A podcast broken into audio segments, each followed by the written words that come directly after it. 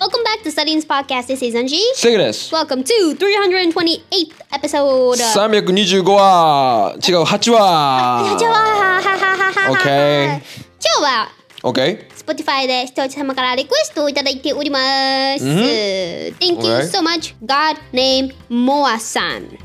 リスニングで長い会話文を聞き取った後に答えを選択する問題が苦手です。会話文を聞きながら内容を整理するコツを教えてくださいとのことですね。 OK、ありがとうございまちょっとす。数ヶ月前なんですけど大変お待たせいたしました。モアさんまだいらっしゃいますかね大丈夫ですかいらっしゃいますか聞いとい so, um, um, um, um, um, I think we both can come up with tips. うんうん But, you know, usually you use on Aiken, TOEFL, IELTS. Uh, there would always be a long listening. Reading か。Listening だっけ今回。あ、listening か。 Lis- listening？だ。うん。 Oh, listening listening. questions, Okay. having multiple Listening. questions. うんうん I can give you few advice. OK。 Number one is looking at the answers first. うんうん。 Looking at the options first, you know, A, B, C, D, whatever it is. Okay. Um, or, あ、そっか、複数問題だから、先にあの、クエスチョン見とくとかね、よ目通しとくとか。うんうんうん。 Yeah, looking, uh, going through all the questions or these option Oh. selections first. OK。 Yeah, and then you can kind of like, you know, if it says, if the question says, what is John talking about? Then when that person comes up, when John comes up in the listening sentence, then you can actually, you know, pay attention to that detail. OK。 So that's number one. And um, number two is taking a memo OK。 based on the person. So what it means is that if there's like multiple characters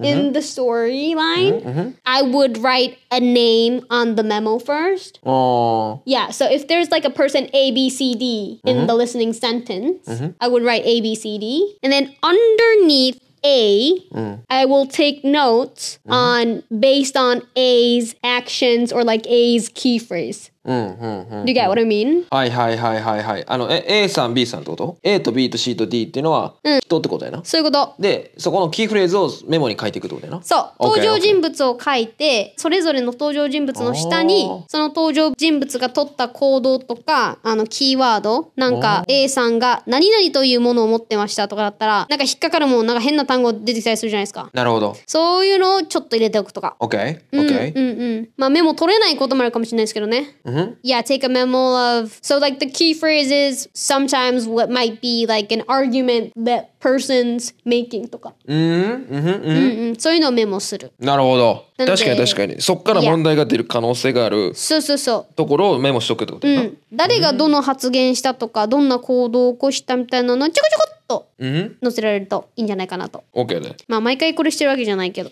うん。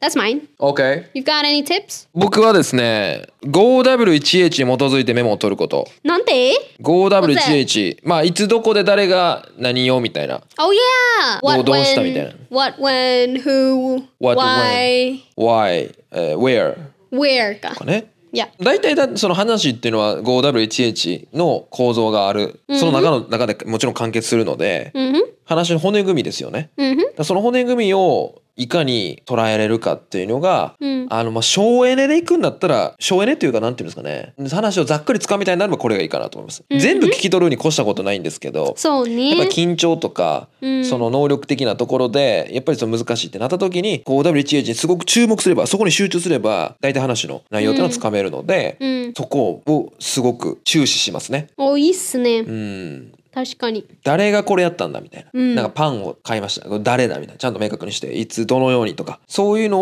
をちゃんとそこを逃さないようにするっていうんふんうんふんう感じですね、 That's a good tip あー That's a good tip これやるとですね飲みますよかなりおーかなり飲みますもう明確にそこかなうん、That's a good tip.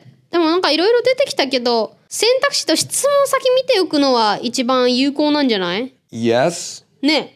うんうんうん If you would remember what the question is, then you can immediately, you know, pay attention to the answer. そ So I think that's like the easiest thing that you could start with ううんうん for for Moan-san. それはねそうやと思う絶対 Yeah. そこが質問なんでそこの関連してるところを探せばいいだけなんで先に質問見るっていうのはもうもう鉄則ですねうん。間違いなく、これが一番すぐできることかなと思います。 Yes はい、一番角度高いと思います。上げるのに。 OK Alright. Yeah, that was a good question actually. なんか久しぶりにこういう英語のなんか英語のやつね。 Tips Tips 話したね。Okay, so that'll be for today's topic. But I feel like everyone has their own tips.